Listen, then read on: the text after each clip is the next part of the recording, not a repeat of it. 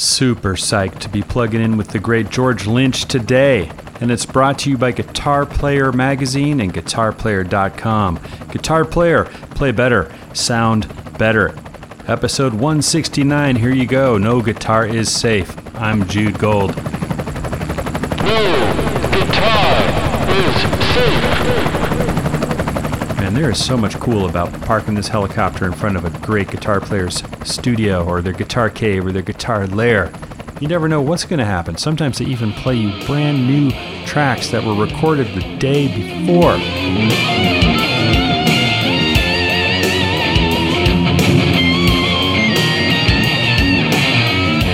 George Lynch, Mister Mojo, Mister Danger, and yes, I think they call him Mister Scary. He always has that element of surprise in his playing that I love. True improviser, got that old school mojo, an incredible vibrato, widely imitated, and I would say underrated. God, just, I always love hearing him go off because you never know quite what he's going to do. I love watching him on stage. First time I saw him, I could barely see him because it was a The it was the Monsters of Rock show at Candlestick Park where the Niners used to play. Probably seventy thousand people.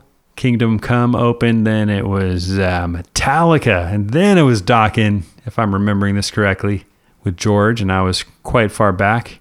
And then, of course, Scorpion's Van Halen came out. But I also love seeing George in smaller places, like I'm about to see right after this. I'm going to see him at the Whisky across town. The famous Whisky a Go Go, where he's probably doing like basically an album release for Lynch Mob's new album. It's called Babylon.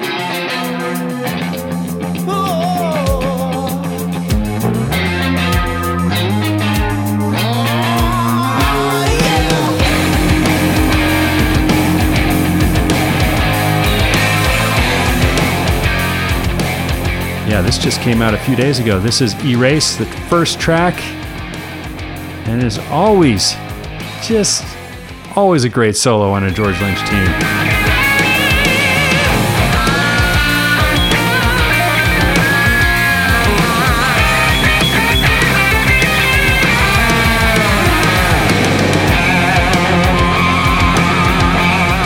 So I'm going to try to get into George's psychology here and his playing, and try to understand what motivates him. Why, why does he have fifty guitar albums and he still has three that are like coming out right now? You can't keep up with him.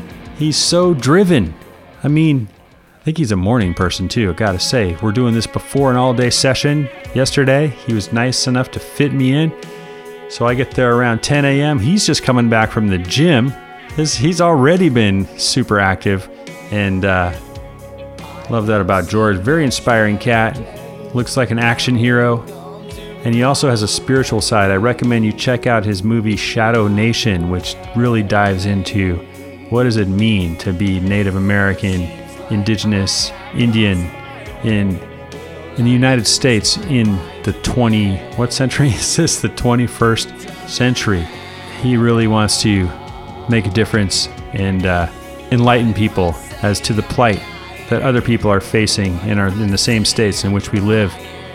He's got that side, and he goes out to New Mexico a lot too, which I personally relate to because I used to live there for a spell as a kid, and I'll never forget the coyotes, the sagebrush, the mountains, the stars at night, the first snow.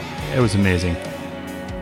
So George is a big city guitar player, rock star, but he also likes to get out there with his four by four and be under the sky. So much I relate to him, and I, I've also g- had the pleasure of jamming with him on stage and also sharing the bill with him a couple of times.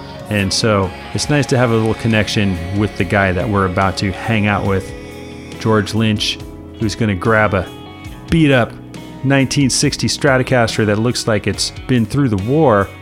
Just one of many awesome guitars in his room that we're about to hang out in.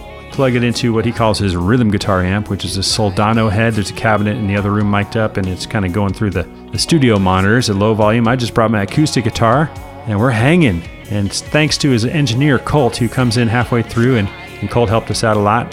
What else? I don't know what to tell you. Just keep it alive till you're ninety-five. And also, by the way, we'll probably do another hang with George next year. I think I got him committed for that. because, you know, we could, me and him really could hang out all day and do this. So I'll get him as soon as he gets back from all his business and touring and a little bit of New Mexico. By the way, this is all about guitar and the guitar mojo and George's approaches and what drives him. And it goes pretty deep in that realm. Of course, he has done other interviews, I'm sure, many times where, you know, he talks about the eighties and the late seventies and everything when he got his start and all those stories and driving a liquor truck for nine dollars an hour and the magic yet ultimately tragic Ozzy Osbourne audition, et cetera. Coming up with Dokken. I recommend if you really do want to hear all those stories after you listen to this episode, you can get all the four one one on that on episode four one one. Of my friend Dean Del Rey's podcast called Let There Be Talk. I'm sure some of you listen to that. It's a great show. And I think the George Lynch episode was four one one from two thousand eighteen. Go back and check that out after you check this out. All right, man, I got to get out of here. I got to go to the whiskey. Thanks for listening to No Guitar Is Safe, the guitar show where guitar heroes plug in. And you know what to do. Keep it alive till you're ninety-five. And also, check out Guitar Player Magazine and guitar player dot com, the number one sponsor of this show since its inception in two thousand fifteen. Thank you, Guitar Player. All right, let's rev up the whirlybird.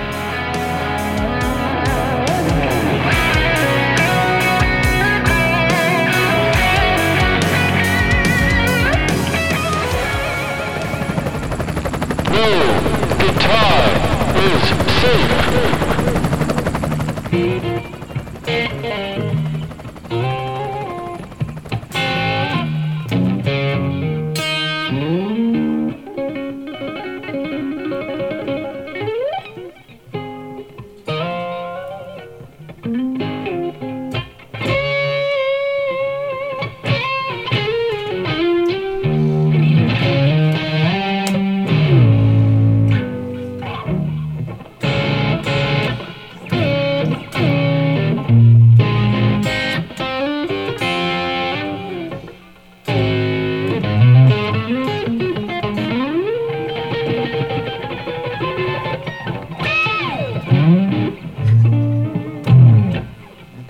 Got so much blues in your playing, but you don't always talk about your blues influences. But to me, like many great rock players, you're a blues player at heart. Yeah, but I feel I feel sorry for, for younger players that possibly haven't been exposed to that blues thing, you know, like in a deep way, you know, from a sort of organic way, like actually raised on that. I think it's different than being exposed to it, you know, like when you, when you hear the real deal, it's just, uh, you know, it, it, it speaks to your soul and your heart, and it's just, it speaks to the, you know, the angst of the human condition versus just playing a one, five, seven progression, you know, or whatever. Is it one, five, seven? Or one forty-seven. It's, you know, it's in there. Don't it's in there. You work at Guitar Center, dude? Don't tell me you don't. Guitar know. Center. I mean, uh, no, Guitar University. What's that place you work? Well, I, well, up for about four years, up until about you were like the president, weren't you? Or okay. The, no, no, no. You were. Like I was the, like the uh, guitar chair at yeah. M I for about oh. almost four years until I joined. So Jefferson you know how to play Stairway. twenty twelve. Stairway to Heaven. I don't know how to play Stairway to Heaven. I was hoping you could show me. It was the only reason I came here. Listen, here's another thing I was uh, beat, beating off that. Here's another thing I, I kind of want to do uh, uh, is, uh, I kind of want to do it. I don't know if I'll ever do it, but I, I have an intentionally bad solo. You couldn't do an intentionally bad no, solo. No, I'm really good at it. Actually, it's an art. It's something they should teach at G I, at uh, uh, M I. M I. Yeah. Well. And then you throw some tapping in. You want to play an intentionally bad solo, George? I'll tell you what you do. And Carl Verheyen got paid probably five hundred dollars an hour to do this. Pick up the guitar, turn it around, and put your hands backwards. I, I can do it right-handed, but... Let's oh, see. yeah, but let me see if I can. I can't, this, I, can't, I can't play anything left-handed. This is how you get that no, sound. No, no, this this is not even... Solo. Okay, I'm going to give you an A, A chord. Well, I don't know where A is. It.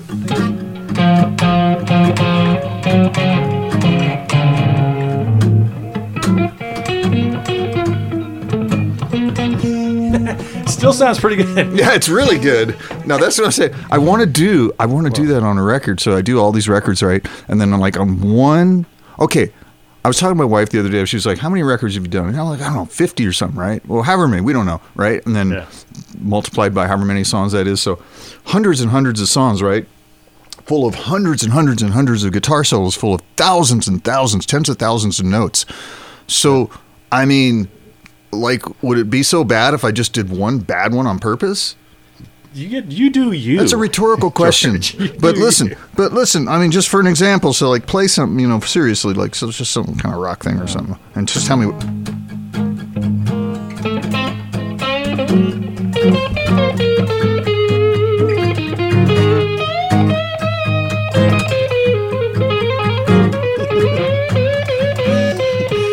Just as long as you put it out on April first or something.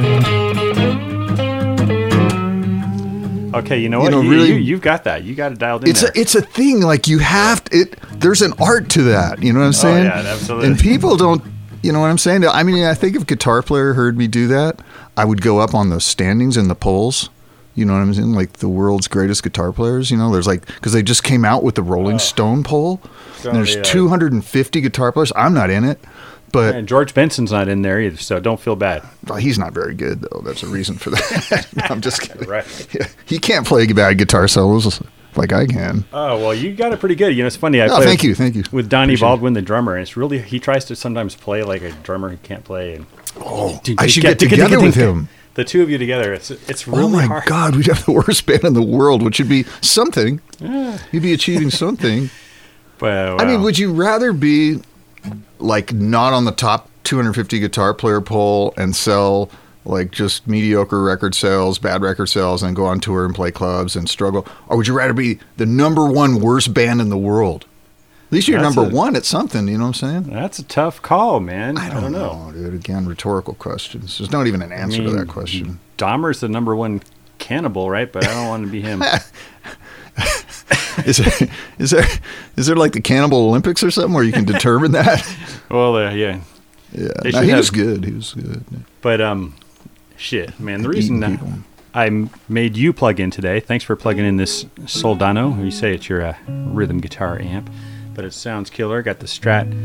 It's because I just I love the mojo that you have on on the guitar. Like, I'll never forget, at the Canyon Club, you sat in, I've told people this story before, but... Oh, yeah, you guys invited me down to the Starship show. Yeah, we didn't know if you were going to come or not. You, then all of a sudden, halfway through the show, there you are on the side of the stage. So we had a, some kind of thing set up for you, but... With that amp, I think. I think I had... Did I have anything? Oh, I just plugged into what you had going on? There was, they had some kind of Line Six thing happening there. And oh, no, I like the Line Six thing. And yeah.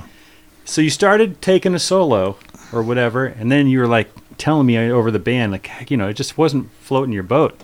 And I said, why don't you play my guitar? So you picked up, I think I had a Strat in my hand, and you played my exact guitar, the same settings I've been playing, same pedals, didn't change a knob anywhere. Mm-hmm. And I was so impressed by all the different sounds and stuff that were coming straight out of your fingers. Yeah, but I couldn't have done that and, unless I plugged into your rig. I couldn't do that with the other rig. Right, but... Because you it plugged me like, into that shitty guest rig to make me sound well, bad. Well, you didn't come to sound check. we, so we that was my punishment? No, I was. I didn't. We just didn't know what you wanted. You but... had me handicapped there, and I was like, I oh, dude. For it. That's why I always bring my own rig. I, I yeah. never go up and jam and plug into, you know, the J C M nine hundred that's from the rental company. I don't oh. do that. I just oh, yeah. Well, that it. reminds me, because last time I saw you, we were both on the Monsters of Rock. No, I was sorry. It was the uh, Rock Legends Cruise. Oh yeah, yeah. And that was fun. You got the you won the weather prize. You're out on the deck in the rain, or the wind. It was really windy. Oh yeah, that's right. That's right. And you were. It sounded so amazing, man. You were just because the was, wind is like an effect. Yeah. You know who taught? You know who told me that? I'm not here to drop a name, but I will. But Billy Gibbons. And so it was after a show, and I'd watched him, and I was like, I go, that was. That was, I could tell you were channeling. I could tell you were in the zone. Because I've seen him a ton of times, right? And I saw him in seventy-three at the Tres Hombres tour, which was the best. Long Beach Arena sold out. First time I ever smoked pot and blew my fucking mind, right? Tres, uh, the Rio Grande amps, louder than hell, just fucking beautiful. Fuck. And um, then, you know, I've seen him a bunch, a bunch of times since then. And, you know, they're still great, but they're not like, that you know they weren't Tres Hombres great, but he was really good that night. I mean, he played. He was in the zone, and I, and I mentioned that to him, And he told me, I go, what was it? I go, because I've seen you so many times. I go, this one was just, I was at the stage. He goes, this was the wind. That's so interesting. It was wind. It was out at uh, out by the Colorado River, and uh, it was outside at night, and and it was uh, and, and it would just uh, so the wind to me is like a natural phase ninety. Oh yeah, it's true. Right, it changes because the volume it's changing and... the direction of the where the sound's coming from, so it's kind of coming in and out. So it's doing almost like a a Univibe thing. That's true. But you know. If you've ever lived it, yeah, and you or you realize, oh, the vocals are not hitting the crowd right now. Oh, now they're hitting the crowd again. Yeah, like, but it just does that shifting thing, so it's not so omnipresent and static, you know. And yeah. It's the same thing. Like I've got a phase an old phase ninety plugged in here. Well, actually, no, so I put it away, but normally I have it plugged in right yeah. there, and that's that's one of my main go-tos. Yeah. Like Eddie's thing, you know, use that phase ninety or Univibe, you know, the Trower right. thing, Hendrix thing, anyways. And. Also, something about struggling against the adverse conditions makes each note, you have to fight a little bit more for it, maybe. I don't know. Yeah, I don't know about that. I don't like fighting notes. So yeah, that reminds me. Not a note fighter. It reminds me of what you said, though, on the boat, because then the next night there was a huge jam, and like Eric Gales was there and stuff. Oh, that guy. Fuck. And uh, he's insane. And it was in like the. It was kind of like a little. It was like an ice skating arena. It was like a little mini arena inside the boat. No weather. And I asked you if you were coming down. You're like, like you said, like I don't like Ice. This rental amp or random, yeah, yeah, yeah, yeah, random amp. Just gonna plug in. Yeah. Eric, to be fair, he brought his own amps. Of course he did. But um, cheater. Now you do all kinds of gigs, from festivals to fly dates to tours. But like when you're on a fly date, and you're anyone who knows you knows you love a great tube amp, a great vintage late sixties Marshall, a Variac, all these things. How do you get your sound on a fly date? I what do you my, bring? I bring my gear. You bring everything on a plane? Uh, yeah. What do you bring on a plane? Uh, uh, my favorite sixty-eight fifty-watt Plexi, which is biased to ninety volts, and I bring a Variac, a vintage Variac. And then I plug in a Klon or my Tube Screamer, and a Phase ninety, and I have a delay in a rack what with kind a tube power amp, uh, Boss five fifty. I wasn't. I was using those S D E three thousands there. But, uh, um, that what's the that. power amp for? Uh, the power amp powers uh, a half, half wet, half dry signal into a second cabinet. So I have a dry cabinet and then a half wet, half dry so cabinet. So the Plexi is going dry. Yeah, just straight. With maybe the phaser in front of it. Oh yeah, anything in the pedal board in front of it. Yeah, yeah but no, no time based effects. You get your time based effects out of the other cabinet. Correct. That is a yeah. juicy setup. It's very nice, yeah. And I use, you know, obviously whatever cabinets, uh, you know, rental cabinets or whatever. I, I, I do notice a difference. Marshall bottoms.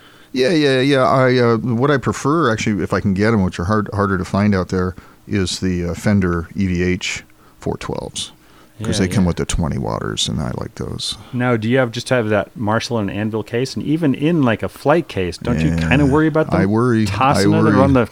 Tossing it around. I've been very, very, very lucky that I haven't had a problem. I've had problems uh, in the past with other amps, but uh, that Plexi has just stood up. I mean, it's I've been touring with it now for four or five years, and I've never had a problem.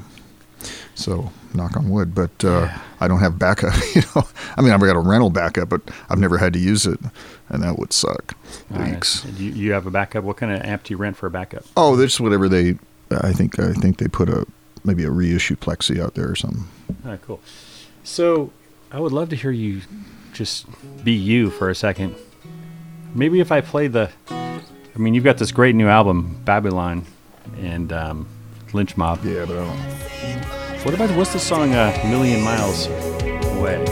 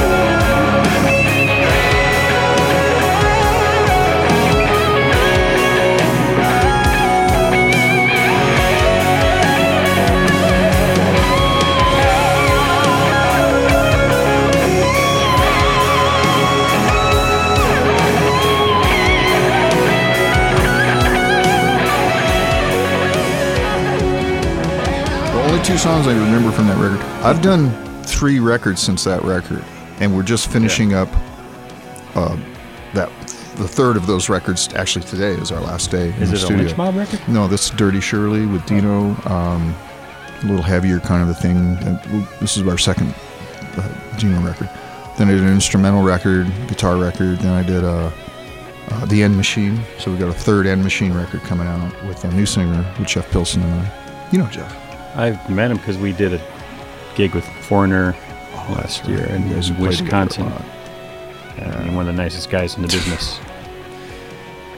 Well, he is, but more importantly, I guess no, I guess being nice is the most important thing. Well, but right. But you know, usually sometimes people use that as a disclaimer, as like, well, when a person is inadequate in some way, wait, yeah, but he's a nice guy. But in uh, his sense, he's he's that he's that guy in the band that you that you that you want. That's the Swiss Army knife. Yeah, he does everything. He's like glue. He fills in all the spaces. You know, great at what he does. And he's uh, but he's an engineer. He's a singer. He's a guitar player. Uh, he's uh, you know he. It, cello, keyboard player. He's a, you know, great musician, great human being, singer, great singer, songwriter, composer, you know, et cetera, et cetera. Peacemaker. Ah, yeah, he is that too. Yeah, he takes a lot upon himself to, when he, to do he's that. He's got too. The ultimate bass player personality, which is and the he's glue. One of the few guys that has that style of bass, which is so rare, which is the Jimmy Bain thing. That the, the him, Jeff and Jimmy, and I, I can't think of too many other people that do that, that get that kind of big old P bass through an S V T, kind of grindy and real groove based. You know, yeah, yeah. It's my favorite kind of bass playing for the kind of music that I do. You know, because yeah, I've, I've played with guys that are amazing, like Pancho Tomaselli and Gabriel Rosales, and these guys that are just, yeah. you know, uh, all right. just in monsters. You know, and Tap and Fretless and Tony Franklin and you know. all this stuff, and I'm just like, God dang, how do they do that? But it doesn't suit necessarily my kind, the music that I'm writing most of the time, yeah. as well as what Jeff does. Jeff's the kind of guy that's is the guy in my head in my when I'm dreaming of my perfect music, musical piece in my mind. Yeah. That's the bass playing I hear. You know, did he help on the latest Lynch Mob record, or he? No, no, no, no, no. We worked together on the End Machine record, which End is Machine. Our third. Heavy and hitters, all kinds of stuff. We did heavy hitters too. That that's already that, that came out earlier this that's year. That's what I love. You're reimagining great cover songs. So yeah, the uh, uh, Jeff and I do these these records, uh, which are super super fun to do because we don't have to write any songs. We do covers, just all covers, and we, you know, we do them our st- in our style, obviously.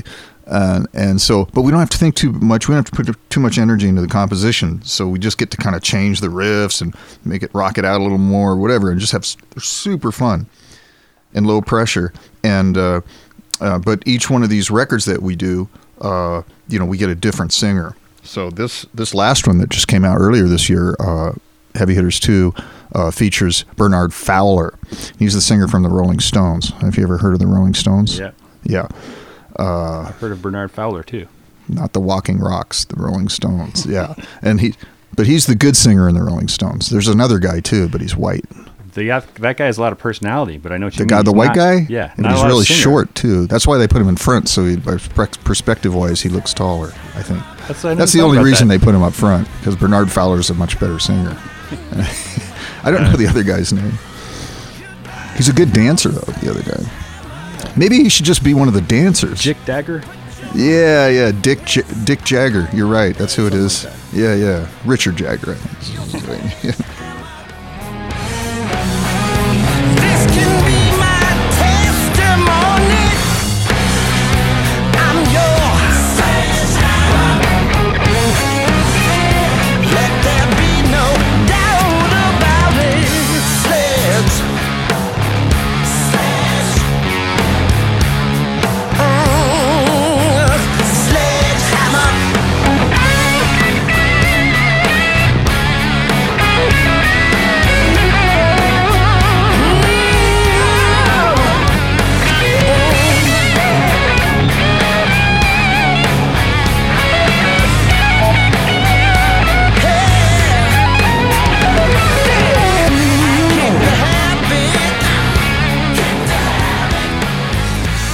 So um well, yeah, let's let's can you turn up a little, a little the volume in the system just a just a touch? What is that not do?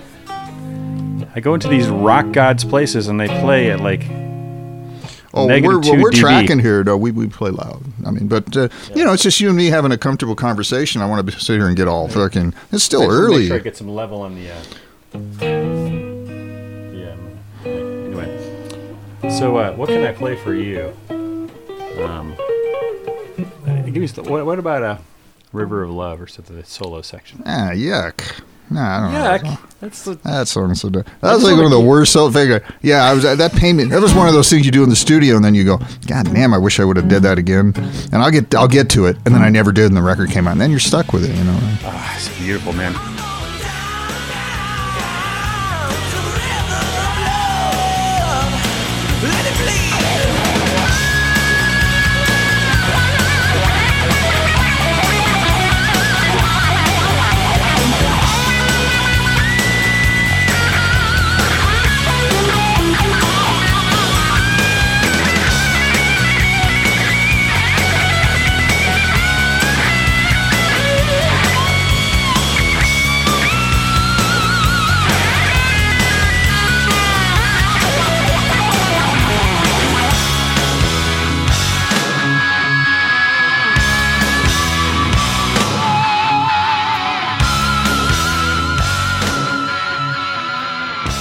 You know what it is? It's just a Wawa.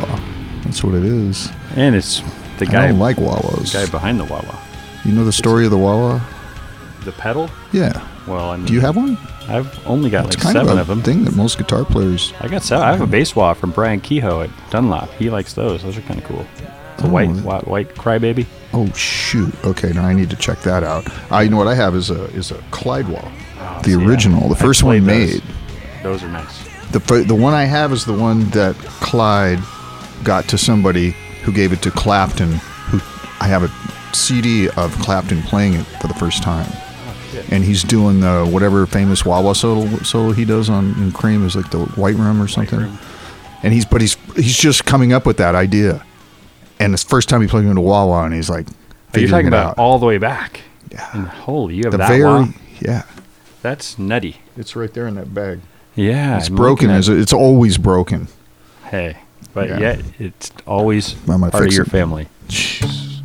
It's a little bit of Eric Clapton in that bag right there.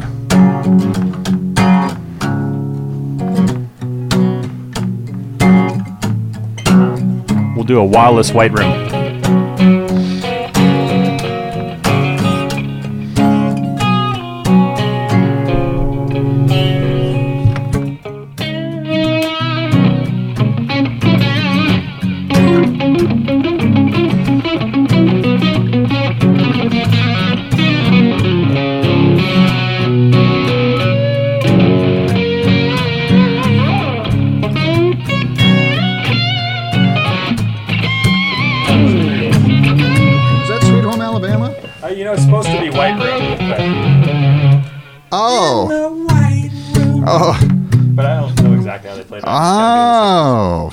Same chord, Sweet Home Alabama, then, right now.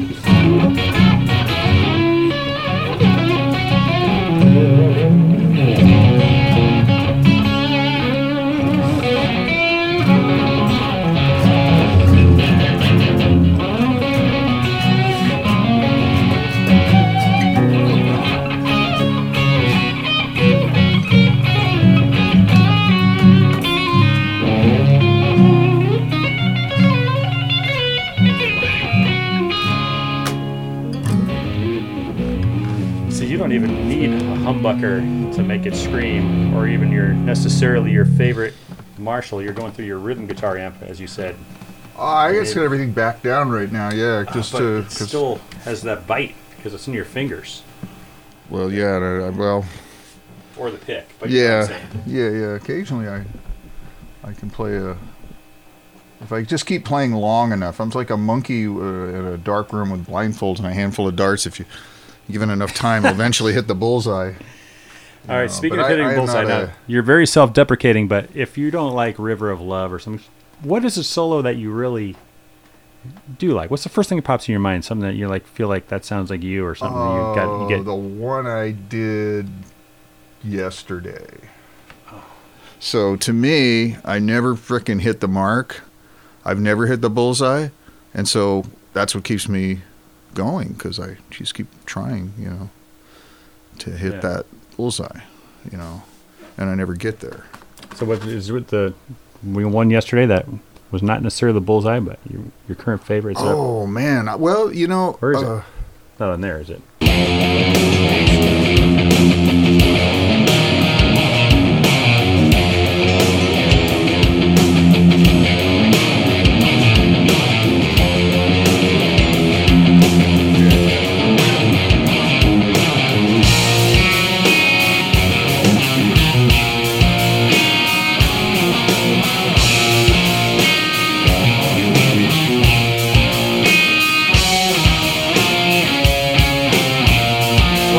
On our album. Hey, don't threaten me with a good time. Oh, the sex happens afterward.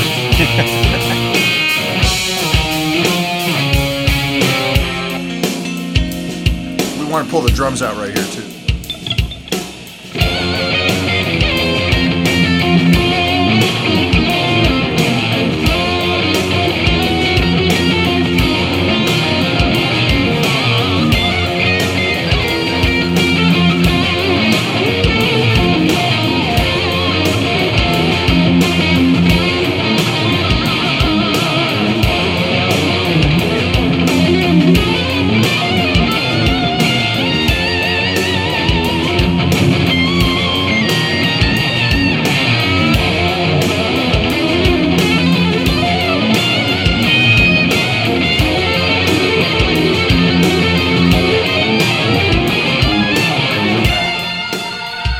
Yuli Roth, Sales of Sharon. Uh, yeah, I picked up a little bit of that. A little yeah. bit, yeah. Anyways. Thank you for playing that. That's awesome. I really oh, appreciate yeah, yeah, yeah. you sharing that. Uh, you remind me of, of our roadie in my band, which like, I asked you what's your favorite song or solo roadie. He's like, he says, the last one. As in, yeah. the show's over, get to pack up, get the fuck out of here. Yeah.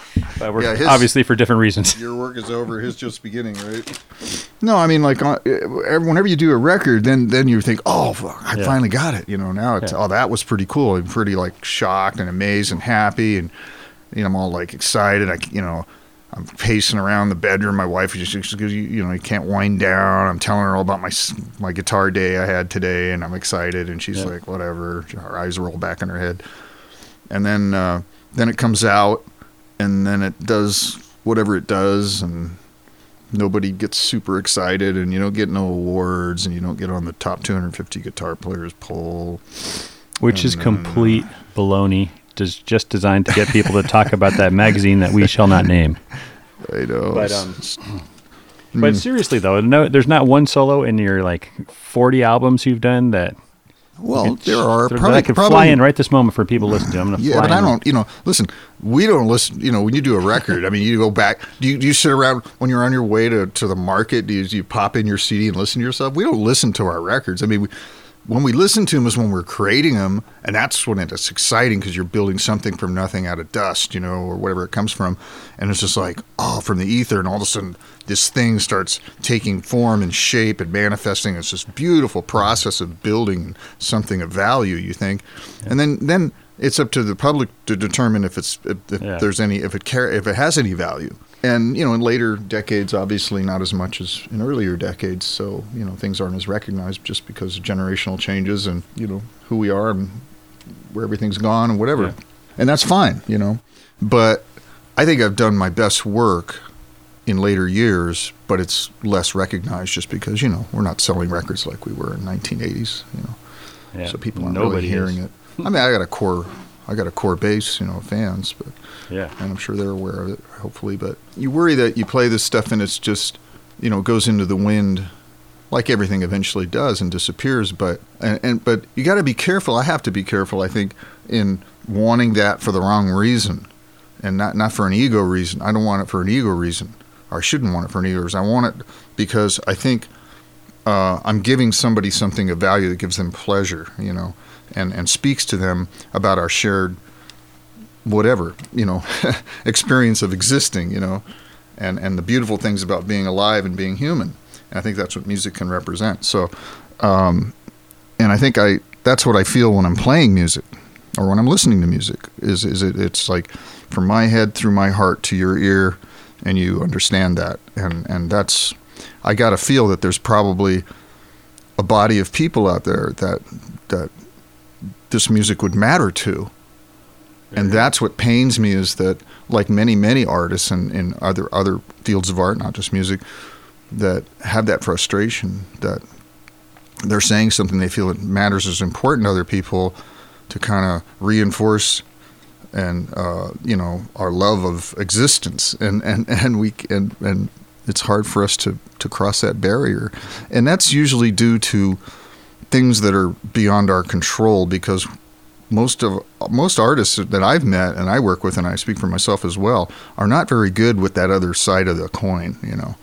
The, the, the business side of it, marketing. And doing what you have to do to succeed. Yeah. So I've play, I've played with people that are very good at that, which is the reason I'm sitting here with you in a beautiful little home studio that I built with lots of guitars and amps, and have a comfortable life with my happy family, and raised raised my kids and everything, and and uh, been able to sustain my family's over five decades with music. So these people that uh, that I that I mentioned, I don't want to mention their names, that I've worked with over the decades, who probably were more instrumental in me having some success, financial and otherwise, in this business than anybody else, because they were that other kind of person that could do things I can't do, that can see things that not the way, don't see things the way I see them. I can create, but then I have to leave it there at the doorstep. These kind of people that I'm talking about are the people that are willing to do things that we wouldn't do. They're they're willing to do the dirty work. In fact, they're not willing to do the dirty work. That's the way they're built. They're willing to lie, cheat, and steal. They're driven by ego. They're driven by greed. Right. And that works in this or kind of, you know. At the most positive thing, you could just say that some of them are just extremely business-minded and put, mm. when you put nine... out of every ten hours into the guitar, maybe they put one out of every ten hours into their music, and the other. Yeah, these people are these people are not musicians in yeah. a sense that you and I would respect them in that sense. Um, but their talent is using other people's talent and then benefiting off of it. And and, and you and, and your first inclination is to hate that person and, and and not respect that person. But on the other hand, when it benefits you in some kind of backwards, yeah. interesting way. It, it, that's life, the conundrum of life, you know. It's just like, wait a minute, this thing yeah. that I that I can't stand, that I am not willing to do, or couldn't even build to do. I couldn't do it. I couldn't behave like yeah. that and treat other people like that. I couldn't. It's not, even if I tried. I'm not saying I'm a great person. I'm just saying maybe I'm the sheep and they're the wolf. Maybe, that's but the way you're right. It yeah. helped you get your art and connect your mm-hmm. heart to the other people who you know mm-hmm. are out so there. Am, am I willing to forego a relationship with those kind of people and then sit around and nobody will ever hear the music? Well, it is. If that is, I don't know if that's uh, mutually exclusive ideas. If that, if that's actually the decision you need to make, but maybe. And I've made that decision. You know, I, I've I've worked with the devil, and and I guess I did struck a bargain with him. Man, that's the bluesiest thing anyone's ever told me. Like actual real yeah. life example. Yeah, yeah. I need to change my name to fucking uh, Blind Lemon Lynch. Yeah. Right. I don't know. Speaking of, I mean. I guess I have to ask you about vibrato, because you've got one of the most juiciest. I'm on an acoustic guitar. Like whether it's a heavy metal anthem or a blues jam or something, where do you get that ring from? Well, I had a great guitar teacher. His name was Jim Spider Kelly, and he could have been one of the greats. And this is when I was probably, I don't know, fifteen or something, and I'd walk to Wallach's Music City once a week on Saturday and Where's get there. Spokane or something? Uh, Lakewood, uh, Lakewood, California. I lived in Paramount, and I'd walk, I'd walk down there, and uh, I'd look forward, or I'd ride my bike with my guitar, and I'd, and I'd look forward to this lesson all week long, and I would get there two hours early, and I'd wait for my half-hour spot, and just sitting there warming up because I wanted to impress him so much. And, and he never taught me any theory because I, I he tried, but I, I didn't want to know that. I just wanted to watch him play and try to, by osmosis, pick up anything I could pick up from him. And he was like Clapton. I mean, and this was in the sixties.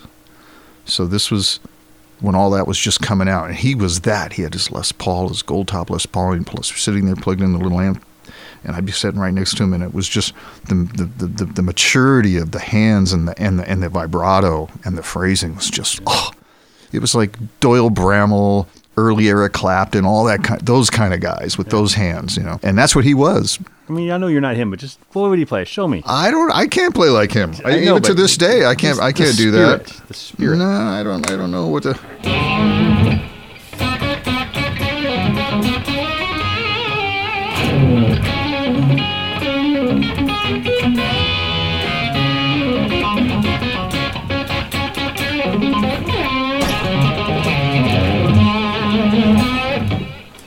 So I don't know. It's it's it's hard to really say exactly what he was playing. He did teach me. So he showed me a lick though that was actually a bizarre lick that uh, that was pretty cra- crazy, totally useless fucking lick, but like an exercise, you know. So, but and this is in nineteen sixty-eight or something. Yeah, what are you going to use yeah. that? I've actually put it on records though, just because as a yeah. sort of accolade to to, to my wow. old guitar teacher, but. Nice.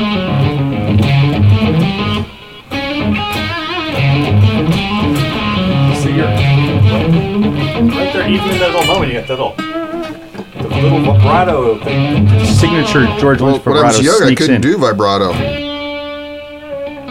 Uh, I, I, I couldn't do, uh, whatever you call that, like vertical vibrato, so I'd do it this way just to kind of get the effect. So I was trying to get that effect. I'd listen to Hendrix and stuff, and I'd be going like, how does he do that? You'd be going left to right on the string? Yeah, yeah.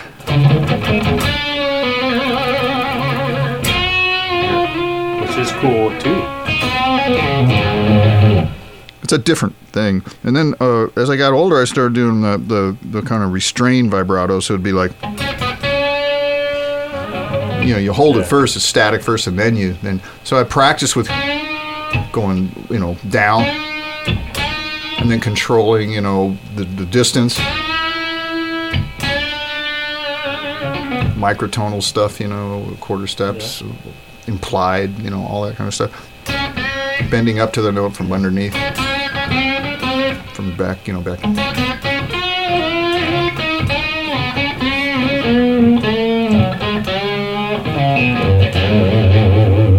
Bending over the fret. I would, dude, I would never push this guitar string over the fret intentionally. You're not supposed to do that, right? But you just made it sound good. No, it's just breaking rules, dude. That's what I did. That's cheating. You must be cold. Yes. I'm Jude. Nice. Oh, I'm sorry. I'm sorry. Yourself at home if you want. Is there a camera? Uh, well, where's my no. where's my lead tone in here? I couldn't find that. You're on it. No, that's not it. Oh, it's oh. not the same. It's because you're uh, you're patched differently.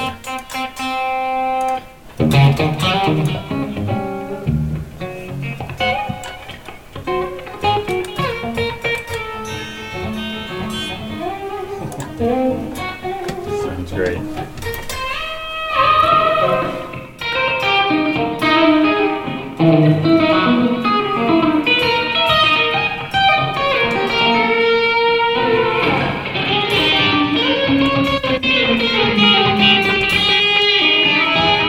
That's probably too too too much, huh?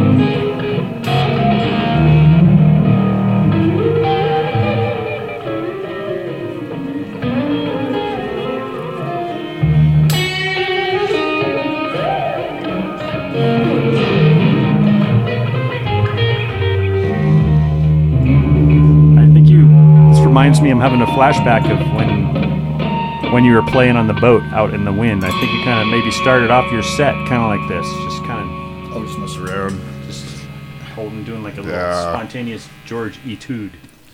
That's a good way to warm up, you know. I think get yeah. get a, a tune to the stage is always, I think, important. Yeah. A lot of times instead of walking up cold, which I, can sometimes work, but I think.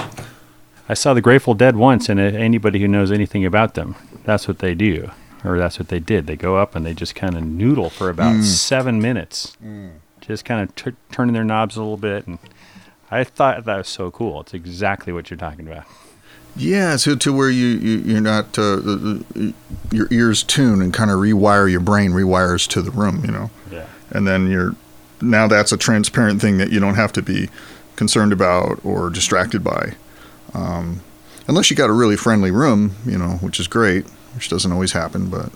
But, you know, it's kind of hard to just hit the ground and sprinting at top speed. It's good to warm up. Yeah, and then you also don't know, like, uh, what your support system's going to be like, the, you know, for instance, the monitoring system, which is, to me, monitors generally are not guitar tone friendly because they're not designed for that. You know, they're horns and drivers and all these things. Spectrum. Yeah, it's not like warm. That's not going to be what your Marshall metal-handled basket weave cabinet's doing. Right. But, I mean, you could make monitors like that. Oh, yeah, people have. Yeah. Mike Mars, Eddie Van Halen, other people I've seen use those where they have specific monitors built like Marshall cabinets with selection speakers in them out of Finland birch, and that's all they put in there is their guitar. So they basically have smaller versions of their four twelve cabinets scattered around the stage. Well, we can't do that with fly dates, obviously. Yeah, it would be hard to fit in the overhead bin, I think. Tricky. But, yeah. yeah. But so I, there, there's always this, this dance I do, you know, live, of like, and uh, of of finding that where I can get as close to what my rig is doing everywhere, you know, on stage, and it's hard, and still be able to hear yourself. And I just basically do just body placement, you know, now at this point. Oh yeah. So I find my sweet spots just naturally on stage. You know? I'm with you. you can, I, I often, like we use, we're dinosaurs and we use wedges. Yeah, no in-ears. Get it kind of loud, but you never really want to stand right in front of it. Kind of find the sweet spot nearby it. Yeah, yeah, yeah. Side fills too. Well, when we get them, I mean, we're not, we we won't we don't carry our own P A system, oh, obviously. Well, so yeah, do we, but. yeah, but we I mean, we ask for them, but we're. A lot of times not the headliner, so we sometimes are restricted and not able to use this. They, they don't allow us to use the side fills. That's messed up. I know, that's chicken shit, right? It's the sandbagging. Sandbagging days have not gone away completely, unfortunately. Well, that sucks. Yeah. I told you we played with Deep Purple all over Europe, and that was a very nice thing, and those guys were so cool. Amazing musicians. They yeah. don't use any wedges or in-ears. They just have side fills. That's all they use. Oh. And, of course, they let us use that, too, but... Um, That's like, interesting. Ian Pace on the drums, of course, he had a really fat monitor system behind, you know. His own, yeah, but thing. The rest of the band, yeah, like. That's um, incre- That's Ian incredible. Gillan, just uh, I kind of like. I actually, I never even thought about that, that as a, as an option, but that's fascinating. Take away all these floor monitors. I'm going to yeah. say that next gig. Yeah, you're not on ears. You're not on floor. I don't monitors. know how the other guys are going to feel about that though. No, like the singer. Well, they get their balance. Uh, he loves it. You know, yeah, yeah, because it's it's more natural sounding, and you can hear the room. Yeah, yeah. You know what? And did they sound good? Deep Purple? Amazing. I don't know. I've never seen Deep Purple. Amazing. I'm telling you, Don Airey made me cry every night with his keyboard solo, and he'd make you cry too. That yeah. thing we were just talking about a few minutes yeah, ago. Yeah, yeah. Heart connection. Yeah, yeah, yeah. No joke. Yeah, yeah. Um, but shouldn't they get that guitar player back though, with the big top hat and uh, it's all like a. Blackmore were talking about? Yeah, Red Blackmore. Yeah, yeah. He was pretty yeah, good. Yeah, well, you know, now they have a... Steve Morse is uh, basically gone because he's... Yeah, because his hand thing. No, he's taking care of his wife or, you know, helping her deal hmm. with some chemo stuff. But this new guy, Simon McBride, is really great. I think you'd like him. I, I, I, I, I'm like old school. I just want my Deep Purple with Blackmore. I know, man. That's, that know. sound, right? I know what you're talking about. Plus, it's Blackmore. It's Blackmore. You can't have Deep Purple without Blackmore. I, I know you know who I thought would have been like my second choice, which I thought was would have been pretty obvious, was Yngwie. Well, yeah, I think because he's a Blackmore time, you know, just sped up yeah, times thousand. Yeah. And, and I love Yngwie too. He's got got some tone, got some tone, got that strat through the uh, Plexi sound. Oof. One thing I've noticed about a lot of, you know, harder rock players who've been doing this a long time, sometimes their distortion gets really saturated as they get older. The more it's thicker and really? less clarity. Huh. Not you. You have, it's still very, it's very clear. Still got a little bit of that, I don't know, it rings like a bell still. Take back my life.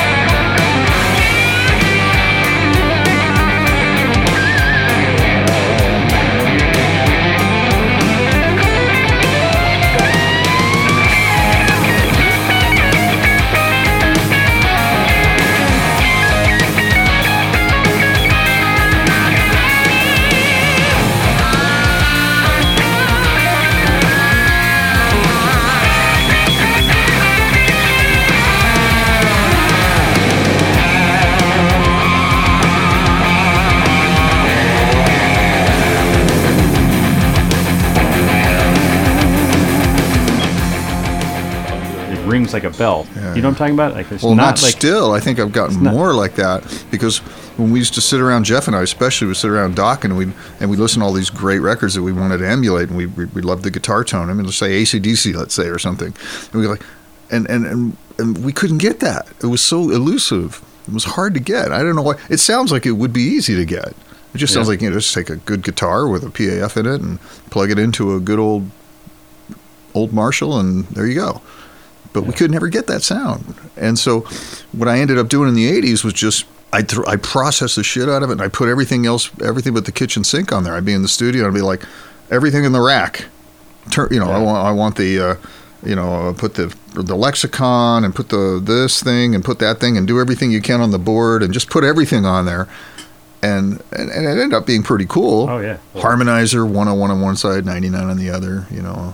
Yeah. All the all those things, all those tricks, and then uh, and then uh, it'd be very very processed and be very very gainy, and I had my D S one on all the time, uh, and uh, and they were modded Marshalls, uh, metal Marshalls, not Plexis back then, so you know early seventies. Metal Marshalls, you mean eight hundreds? What do you mean? No, no, no. Uh, the metal metal plate metal, the metal, face. metal face plates, meaning yeah. it wasn't Plexis. It, it was seventy-one, Plexis. seventy-two, seventy-three, seventy-four. Yeah. Um, so gainier than Plexis. And then I'd have them modified, so I'd Frank Levi and Caswell mods or whatever, and uh, so there'd be multiple stages of gain cascading into each other, and the D S one in front of it, plus all this processing. So there was a lot going on. So really, you never really heard the guitar uh, amp. You know, there was so much stuff on it. You know, uh, in those Dokken records. So um, uh, even and, so, you still the the ringing, the Chuck Berry like a ringing a bell still. Well, now through. More so than then. So we've we've.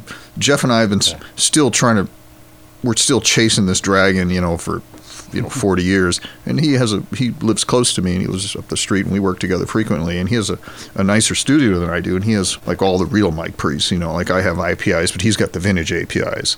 I've got, you know, a version of Neves. He's got the real, every kind of old vintage Neve and the mics and he has every guitar, every bass, every amp, everything. So he has a guitarist dream studio. So I go there frequently What's and we this? work there. Oh, no. I've got my signal path kind of figured out, but his his thing is pretty great. So it's like a kid in a candy store. So we've gotten better at getting that, that sound, and I've gotten better at it and uh, in capturing that uh, more like, as you said, backed off bell-like quality. One of the things that was instructive to me was when I heard a story about, uh, well, we toured with A C D C. We did a whole European tour one year. and uh, What year is that? Flick of the switch, kind of like eighties? Yeah, it was eighties. Yeah. I don't remember what year. But it was an extensive tour, and I remember sitting there talking to those guys, and they were, and uh, uh, Angus would, uh, we're having breakfast, and, and he was, I said, uh, you know, of course I had to, I had to ask, you know, I don't want to be that guy, but, you know, he's right there, you know, and uh, I was like, you know, it's like asking, you know, somebody, you know, how do you get your ideas? You don't want to ask those stupid, obvious, you know, questions, but how do you, you know, how do you get it? So he said basically his brother is in charge of the studio, and I'm sure you've heard this, and he he he gets, he p- plugs him into the Plexi, plugs Angus's amp into the Plexi, and he goes, he goes, how's that? You know, he puts on four or five, and he goes, oh, yeah, that's pretty good, get a little more gain. Then he turns it, backs it off. So he makes him reach for it, reach for it, reach yeah. for it. And then the thing, when they double it, it just, because it's clean, yeah. the doubling is expansive, you know, uh, geometrically expansive, you know what I mean? Versus when you're super overdriven and you stack it, the it's the, the inverse of that, you know, it does, oh. does the opposite thing. It gets more focused and just, you know, ever. thicker but not bigger. So uh, I, I was very instructive. So uh, that's what I do now, or try to do now, is like I, I play, when I play through my Plexi, I, I kind of, I'm so used to diming Marshalls my whole life that it's, it's almost um, counterintuitive to do anything but keep it on ten, right? But I've been the last couple of years kind of running it down to six at seven and or eight, you know. That's cool. If you're going to buy an amp to right yeah. now, what's the... that's brand new for those of us who can't get an, an Obtainium vintage Marshall. What, what do you recommend that can get you close? New amps? Yeah. Oh, shit. Friedman? Or I don't know. I'm not uh, Friedmans are great. Uh, I haven't tried them all. You know, it's hard to keep up with everything that's out there. Soldano. You know, I mean, you know, I'm that guy that reads all the guitar magazines. Every, you know, I get them at, at my house, and I just sit there and pour over them cover to cover and every piece of gear, and then I look them up and everything.